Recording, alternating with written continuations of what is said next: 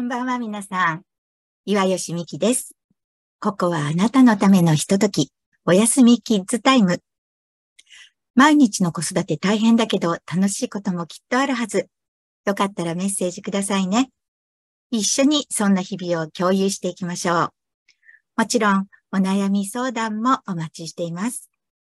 さあ、おやすみキッズタイムで今夜も一緒に子育ての話をしていきましょう。はい。今日はね、えっと、久しぶりになんかこう、小さい赤ちゃんのベビーマッサージやってきました。えっと、ベビーマッサージね、お母さんがもうやっぱりお子さんにやってあげるって、本当に素敵なことだなと思いますよね。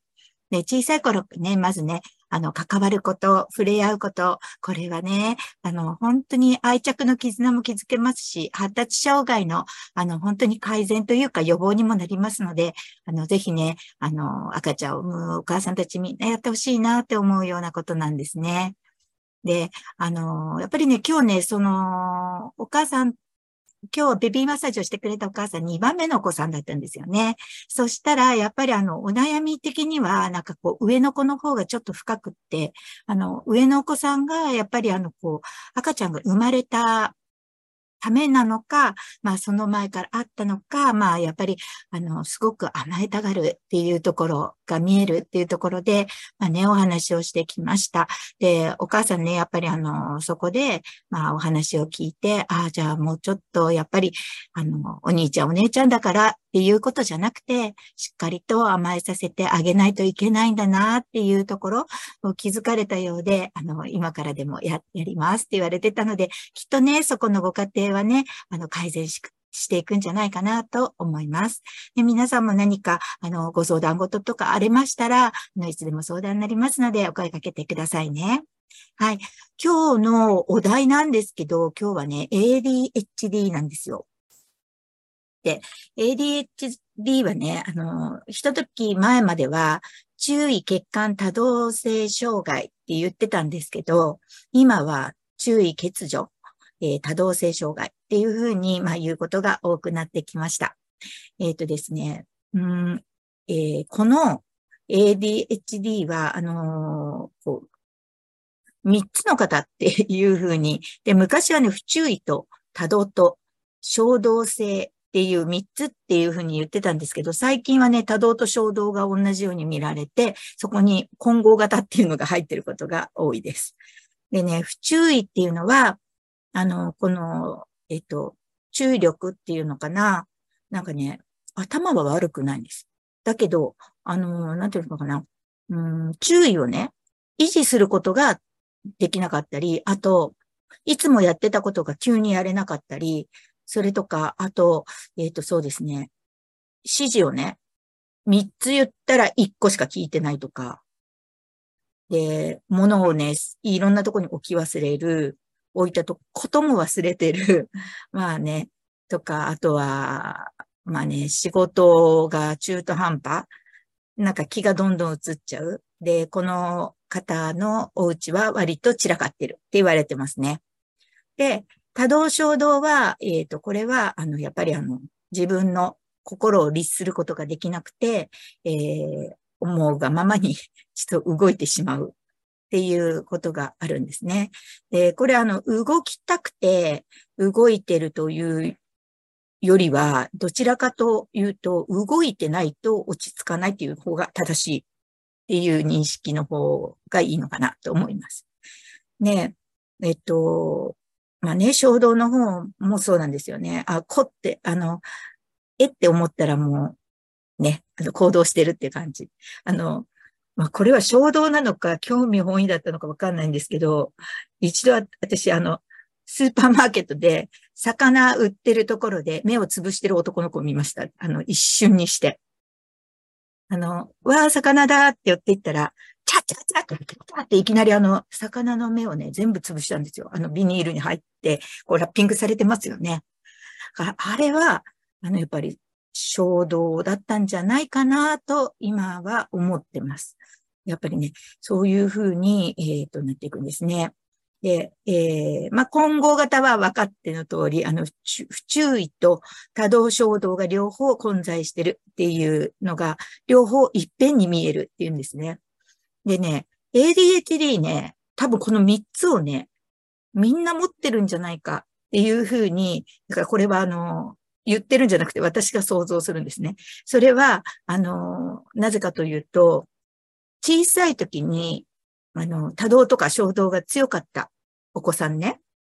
とね、だいたいね、えー、じゅっさい以降になる、落ち着いてくるんですよ。で、落ち着いて、で、どうなるかっていうとね、なんかね、泣いてきたぞっていうね、あの、あの、外から見ると落ち着いてるように見えるけど、頭の中でもう本当にいろんなことを考えてる。ぐるぐるぐるぐるぐるぐるぐるぐるとか、あの、頭の中であの行動してる。ああしてやる、こうしてやる、こうしてやる、ああしてやる。っていうふうに考えてて、だからポロッと出た言葉がなんかこう全然は話の脈絡に合ってないものだったりしたりするわけなんですけれども、そんな感じで、まあ内的多動にはなるけれども、あの、落ち着いてくるっ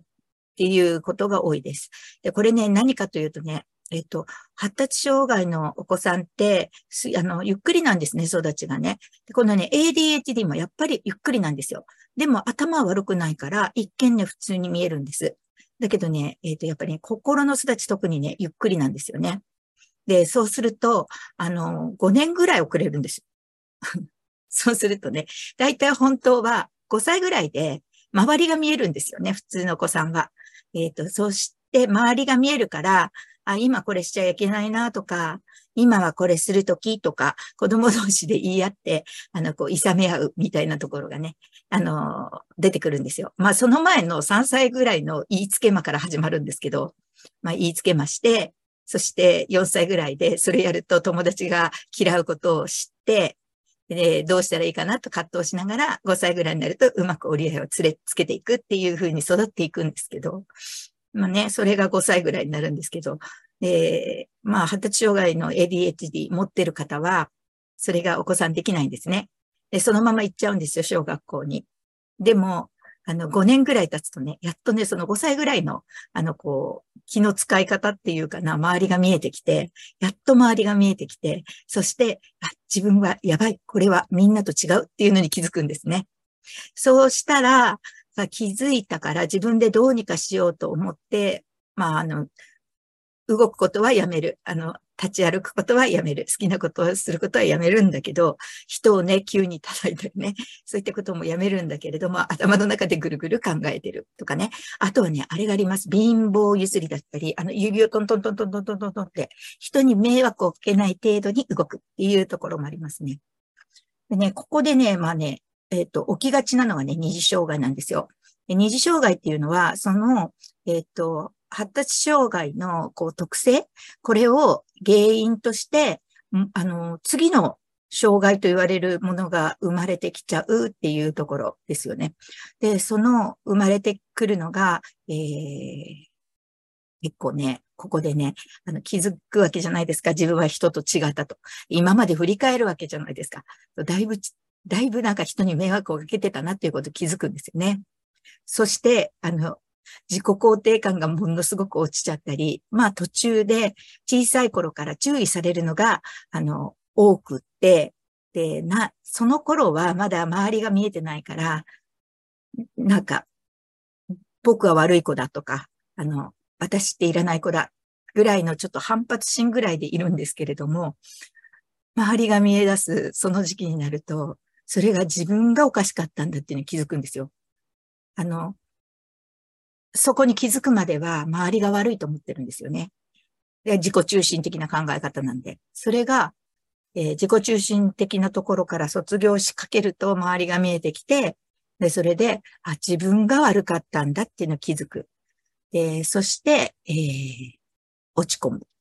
ていうところで、うつとか、なる子多いです。だからね、まあね、でもね、そうやってごねん遅れてもね、そういうふうになれるっていう子供は、まあそこでね、まあちょっと、自殺とかもちょっと増えちゃうので、そこをしっかりとフォローしてあげれば、まあね、あの、みんなね、そういうこともありながら生きていくんだよっていうふうなことで、あの、その子を、あの、引き止められて、ちゃんと育ててあげたら、あの、ね、まあそういう傾向は多少持ったままだけど、うん、まあ社会に出て、普通に仕事はしていけるっていう状態になるんですよね。でも、これが、うん、そう気づけなくって、そのまま大人になる人が今増えてきてるんですよ。いやー、本当に。えっと、その人たちの話はちょっとこの後にしたいと思うんですけど、あの不注意を忘れているわけではないんですが、不注意の子。不注意の子はね、小さい頃、女の子に多いんですよね、最初は。えっと、で、多動衝動が男の子に多いんですよ。だけど、大きくなってね、来てね、あの、今度ね、多動と衝動が落ち着いてくるじゃないですか。そうするとね、同じ子に今度は不注意が見られるようになるんですよ。だから、あの、不注意が隠れてて、えー、不注意が隠れてる状態で多動と衝動が大きく出てて、で、男の子特に、あの、大きくなって多動衝動が落ち着くと同時に、今度は不注意っていうのが目立ってくるっていうことなんですよね。結局それまでもあったんですよ。あったけども、あの、多動と衝動があまりにも行動的にあの目を引くので、ちょっとわからなかったっていうところですよね。女の子は、あの、多動とか、そういったことを、こう、やっぱり、男の子よりもね、あの成長が早いから、早めに気づいちゃうんですよ。そうすると、あの、あんまり、その、目立つようなことはしないんですよね。どちらかっていうと、まあ、おとなしめで行って、で、あの、不注意とかが、やっぱりこう、少し見られるっていう状態で、そのまま行って、で、あの、なかったわけじゃないと思うんですよね。多動とか不注意とか。でもそれがぐっとこう、ま、もっと落ち着くと、女の子は、の不注意が今度は、あの、ちょっと不注意がひどい不注意になってきてしまいます。で、そうすると、なんかこう、まあね、自己嫌悪起きて、やっぱりね、男の子と同じ、なんかこう、二次障害っていうところに持っていっちゃうので、やっぱりね、ここね、この人たちはフォローが必要な人たちなんじゃないかなと思ってます。で、えっと、だからってね、うんと、大人になってね、大人になっても持ち越しちゃうわけですよ。で、大人になって持ち越しちゃって、うんと、私がね、あらあらと思った人で、まあちょっと親御さんだったんですけど、うん。保育園にね、お子さんを送ってきてくださるんですよ。で、朝の準備ってあるんですね。そうするとね、大概の親御さんみんなごふん以内に終わらせてもう、あの、仕事行っちゃうんですよね。その方ね、もうね、いっかげつ経ってもにかげつ経ってもね、さんじゅっぷんぐらいかかるんですよ。容量悪いんですよね。で、容量悪い上に、例えば、あの、お着替えの箱が左端に、棚の左端にさえいつも置いてあるのが、たまたま真ん中ぐらいに置いてあったらね、わからなくなってね、あの、お部屋を、お部屋っていうか準備するところをね、ぐるぐるぐるぐる回り出しちゃうんですよ。パニック。で、まあ、どうしましたって言ったら、頭悪くないんですね。いろいろこう理由を言われるんですよね。でもね、これお仕事でこれやってたら大変だろうなって思うんですよ。だから、大人になっての発達障害っていうのは、本当に、あの、ね、やっていくのに大変なんだろ、じゃないかなと思います。で、あの、私は保育園に勤めてたから、女の子の、あの、不注意がひどい子の大人は見てるんですよ。保育士にもやっぱりいるんですね。で、どんなことになるかっていうと、保育士のね、不注意の子の場合でね、えっとね、大体、あの、はいろんなとこに物を置き忘れる。で、置き忘れたことにも気づいてない。とか、毎日毎日やって、もう何ヶ月も同じことを毎日やって、急にそれができなくなっちゃう。で、そこからちょっとやり方を自分なりに思い出して変えたら、その変えたのをずっとやり続けるから、間違ったままそのまま続けちゃうんですよね。で、ゆ、こうですよねって自分で言ったことを、忘れちゃって、そうでしたっけってなっちゃったり、まあね、いろいろやっちゃうんですよね。で、あの、いつも思考、なんていうかな、細かくやってたと思ったら、ふと雑になるとかね。そういう子が多かったですね。ね、まあね、ちょっとこれはね、余談なんですけど、あのー、一番その不注意の子で怖かったのは、えっと、保育園帰るときに赤ちゃんミルク飲むから電気ポット使うんですよね。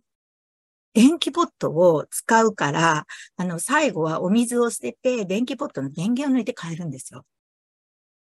何を思ったのかね、その子はね。水は捨てたんですけど、電気をまた入れて帰ったから、要はね、空だきですよ。ちょっとね、これがね、に、一回二回続いて起きちゃったら、もうこれは注意するしかないって言って怒られましたけどね。で、まあね、そういうね、エーディーエイチディー、あの、大きくなっても続いていくっていうところがあって、じゃあ、それは今どうやって、まあ、克服するのな、治りはしないみたいなんですよ。でも、克服していくのっていうところね、えー、は、えーっとですね、まずね、ひどいならば、あの、薬物療法が効くそうです。あ、そもそも エーディーエイチディー のあの、こう、どうしてなるのっていうのは、あの、お話ししてなかった。ここを話さないと、ちょっとわからないですね。えっと、エーディーエイチディー っていうのは、あの、まあね、これもまたね、いろんな、あの、なんていうかな、原因があると言われてます。で、原因があるんですけれども、うん、脳内の物質が、えーうまく出てないって言える、バランスが悪いっていうんですかね。そういったことを、えー、言われています。なんかね、ドーパミンとね、えー、ちょっと難しいんですけど、ノルエピネフリン、ノルエピネフリンのバランスということみたいですね。で、それで、お薬を飲むと、そのドーパミンを、えー、きちんと出せるので、えーバランスが良くなって、多動とか落ち着くって言われてます。ただね、やっぱりね、あの、お医者さんによっては、そのお薬を飲むことがちょっと依存しがちなんですよね。だから、もうあまり飲ませずにどうにか、あの、改善できないかっていうことを研究されている方が、やっぱり多くいらっしゃいます。でね、あの、結果、改善するのに何するかっていうと、規則正しく生活しなさいということなんですよ。そうすると、それが一番いい。なんかね、乱暴な答えのように聞こえるんですけど、あの、ドーパミンとネルエピネフリンっていうものをバランス整えるために何をしないかといけないかっていうとね、あの、健康的な食事、で、過度、か、適度な運動、え、良い睡眠。ね。あの、これ、これ生活リズムというか、ちゃんと、あの、ホルモンが出る時間帯。だからまあね、じゅうじぐらいに寝て、で、朝のろくじまえに起きるっていうような、あの、えー、生活。ね。あと、ストレスを過度にかけず、マインドフルネスとか、あ、そういったことで脳をリフレッシュさせておく。これなんですよね。このドーパミンとね、だからそれが物質がうまく出てなくて、その症状が出てるから、それを整えるためには、そういったことをやりなさいっていうと、まあ、イコール エーディーエイチディー、これ、えー、を、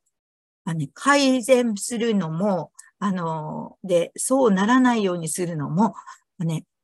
えー、正し、規則正しい生活っていうことに尽きるんですよ。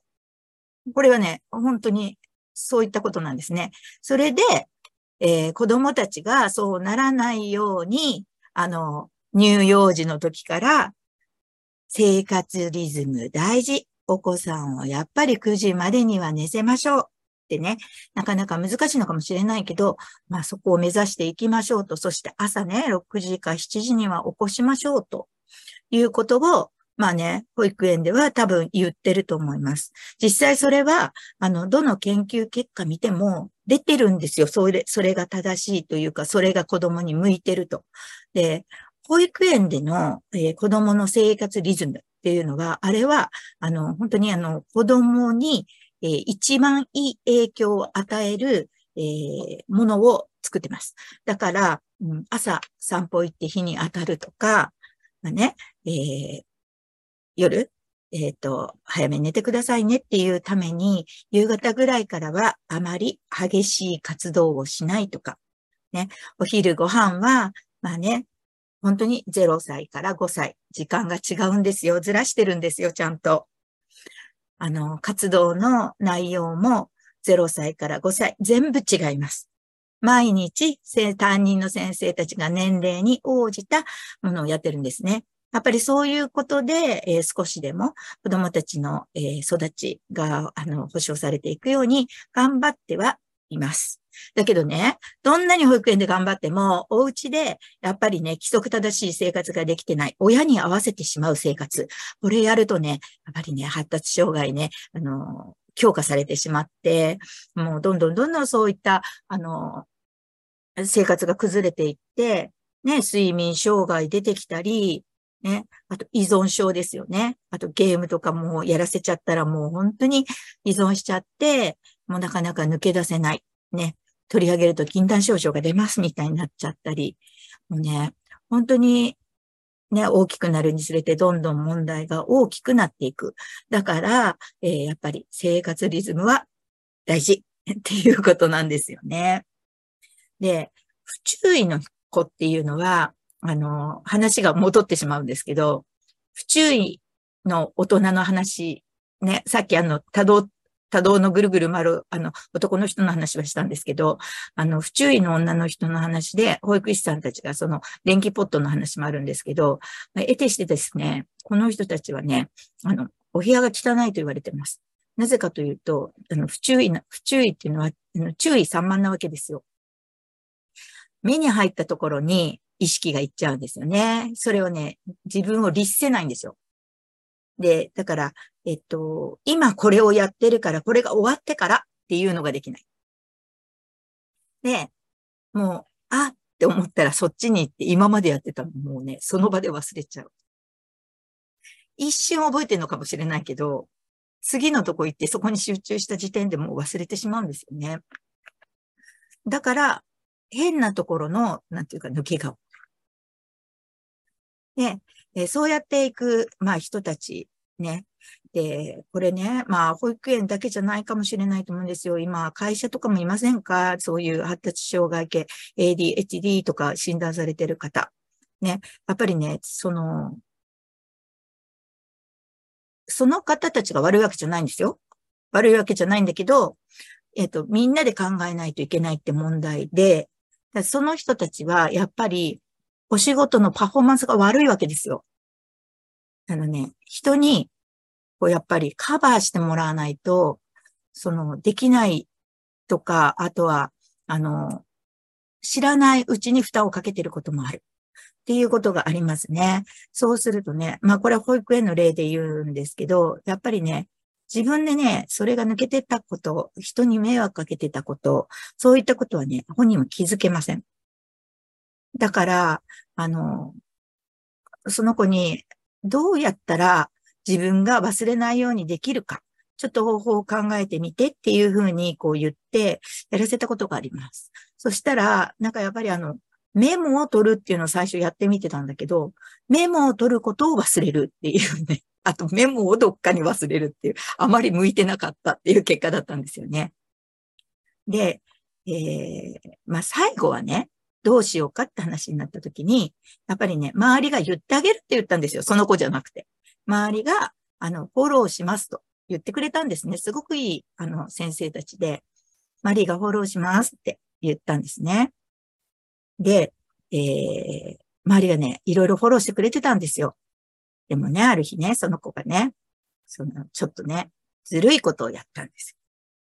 だから私からね、めちゃめちゃ怒られました。なぜかというと、みんなカバーしてあげてるんですよね。それって負担なんですよ、実はね。だけど、その人が一生懸命生きてるからこそ、カバーしてあげようと思うわけですよ。ね、それなのに、ね、適当にされたり、ね、あの、サボったり、嘘つかれたりしたら、カバーしてあげる方は、なんかその、意味がわからなくなっちゃいますよね、やってるね。そこを私は怒ったんです。だから、私はその子にはですよ、あの、仕事ができなくてもいい。それはみんながカバーしてくれるって言ってる。じゃああなたが何をするか。誠実に生きなさい。一生懸命やんなさい。それで忘れたり抜けたりすることはみんなが頑張ってカバーするよって。だけどね、ズルをやったり、サボろうとしたり、嘘をついたりしたら信頼がなくなるでしょって。信頼が築けない人にやってあげようなんて思わないでしょっていうお話をしました。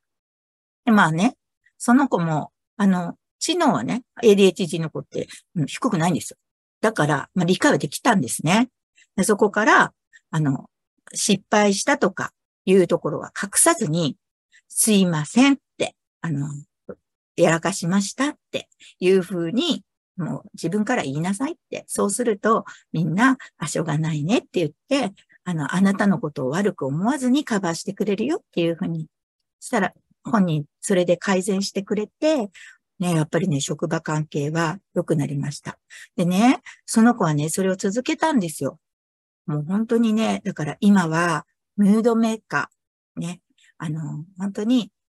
ドジも踏むけど一生懸命いい人なんだよねっていうような、あの、キャラ作りができました。ね。そんな感じで、あの、自分は、あの、例えば エーディーエイチディー だとか診断された、ね、大人がいるかもしれない。ね、その人たちが、あの、自分たちは特別、もうしょうがないんだからね、あの、あの、みんなカバーしてよねって自分で言っちゃう人がいるんですけど、それは私は違うと思ってます。あの、お仕事で同じ給料をもらってるわけですよ。負担が誰かにいってるわけですよ。そこをね、やっぱりね、忘れちゃいけない。そして、その、そういう、人がいるところの上司は、そこを話してあげてください、ちゃんと。分かってないので。気づけないんですよ、本人。言ってあげないと。なんか、それだけでも、ね、あの、不平等感がちょっとなくなるんじゃないかなって思います。ね、そこはね、本当に職場関係の大事なところだし、この発達障害みたいな人が増えている、この世の中、今からまだまだどんどん出てくると思うんで、ね、そこをね、きちんとやってあげればいいのかなと思いますよね。ね。で、今日はなんか子供の話じゃなくなってるんですけど、あのー、まあ、ね、えっと、子供たち、えー、やっぱりね、だからね、えー、生活リズムを整えることが一番いいので、もうあの、発達障害になった子もなってない子も、まずは生活リズム。えっと、ホルモンがだいたい、あの、成長ホルモンですね。が夜の、まあ、じゅうじからにじ。これね、あの、今ね、ちょっと違う時間に出る子もいるって言われてるんですけど、平均してその時間帯にやっぱり出ることが多いので、あの、ぜひ、そこで、えっと、しっかりと寝るっていうところから始まって、まあ、そこでホルモンを少しずつ整えていって、ね、食事、内容を見、見てください。変色してませんか？ね、あの、本当に、あのー、これ、これはね、またね、違う話でやらないといけないんだけど、これね、なんて言ったらいいのかな。えー、本当に難しいんですよ。保育園でね、食事ね、今ほら、よじかんも食べさせたからって言って、全部食べさせるのが暗黙の了解だったとか、そういったことで叩かれてる園ありましたよね。でね、それって、私もね、よじかんはちょっとね、やりすぎだと思ってます。だけど、で、食べさせないといけなかったのか、みたいなところで言うとね、あの、保育園の食事って、子供の一日の栄養の何パーセント取ることってちゃんと決まって計算されてるんですよ。だから、それを取らないと、あの、栄養が確保されない。と言われてるんですね。で、えー、っとね、えー、だいたいね、うんと、ごじゅっパーセント から よんじゅっパーセント、乳酸で よんじゅっパーセント、幼児さんで ごじゅっパーセント だったかな？なんかそういった計算があるんですね。ということは、半分、いちにちの半分を保育園で食べてれば栄養が取れるっていうふうに、まあ、一般的に思うかもしれないんですけど、個性があるので、それを全部食べたところで、足りてる子、足りてない子が出てくるのの中間で ごじゅっパーセント です。大体の子は足りる。ね。あの、足りない子もいる。足りてる子もいる。だけど、大体の子に ごじゅっパーセント の栄養がいくっていうところが、その、えー、ところなんですね。で、そう、ということはですね、まあ、足りないっていうのは家で補ってほしいんですけど、まあ、オースリルっていう子もいるかもしれない。でもね、わからないんですよ、これ。あのね、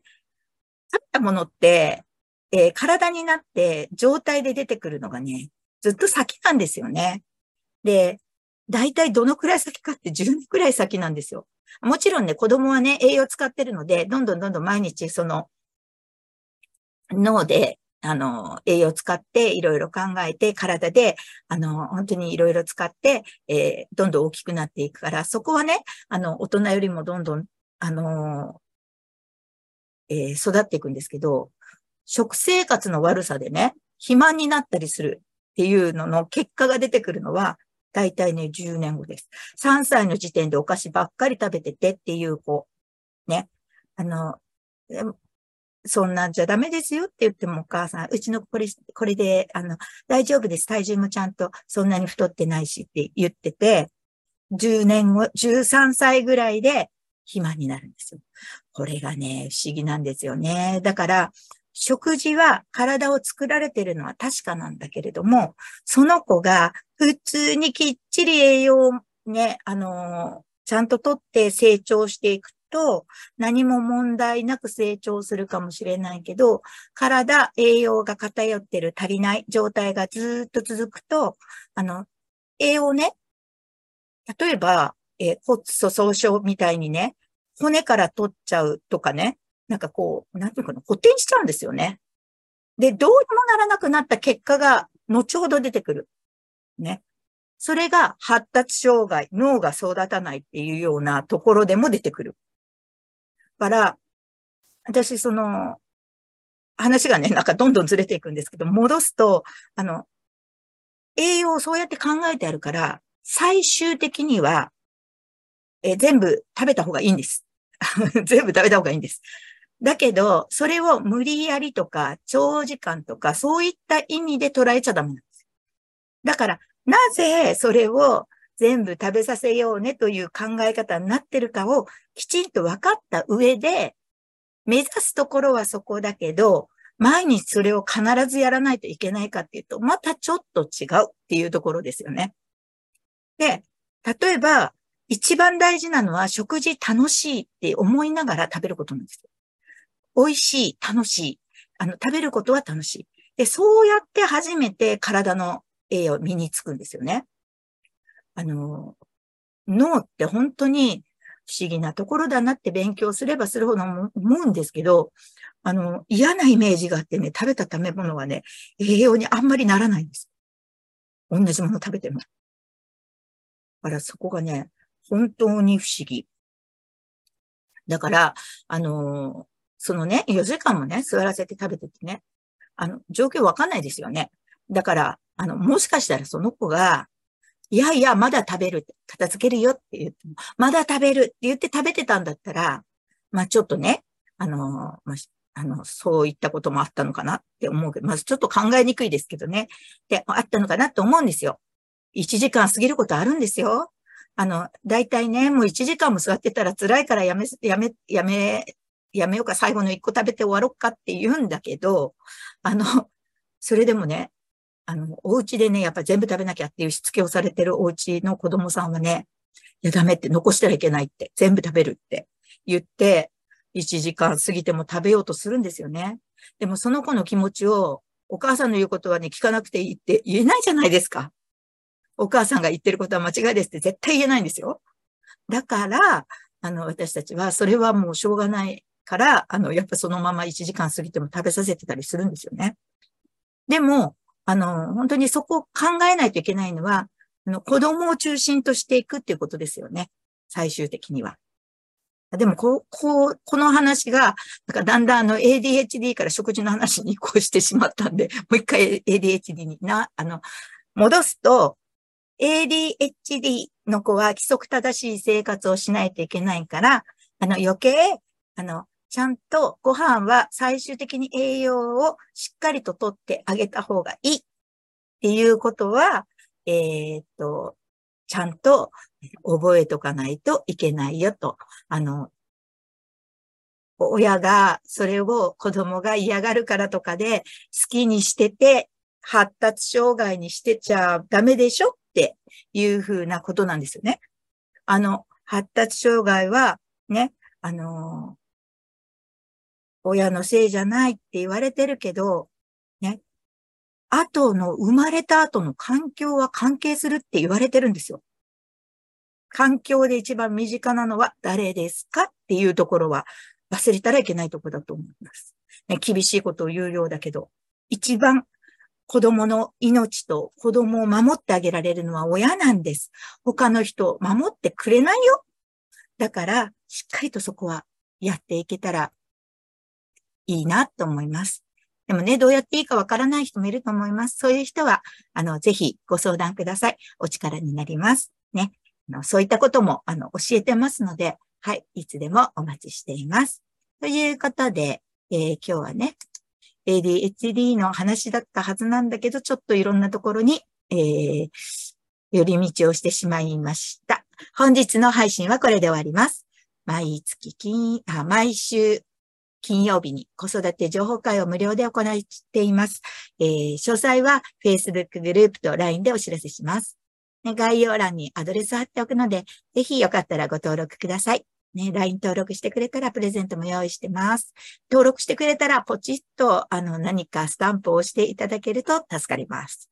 はい。で、ね、あの、今も言いましたけど、発達障害のお子さんをお持ちの方、そして発達障害かもしれないというお子さんをお持ちの方、お力になります。で、お子さんとね、うまく付き合えてなかったり、初めての子育てでね、不安がいっぱいだったり、そういう方もご相談になります。でね、あの、これはちょっと、あの、経路が違いますが、もっと子供と一緒にいたいっていう方は、あの、お家でお仕事をするやり方も教えていきますので、ぜひ、えー、応援していきますから、あの、ライン で友達になってご相談ください。ね。はい。それでは、今日も子育てありがとうございます。あなたの頑張りに感謝しています。明日もあなたと子供たちが幸せでありますように。それでは、おやすみなさーい。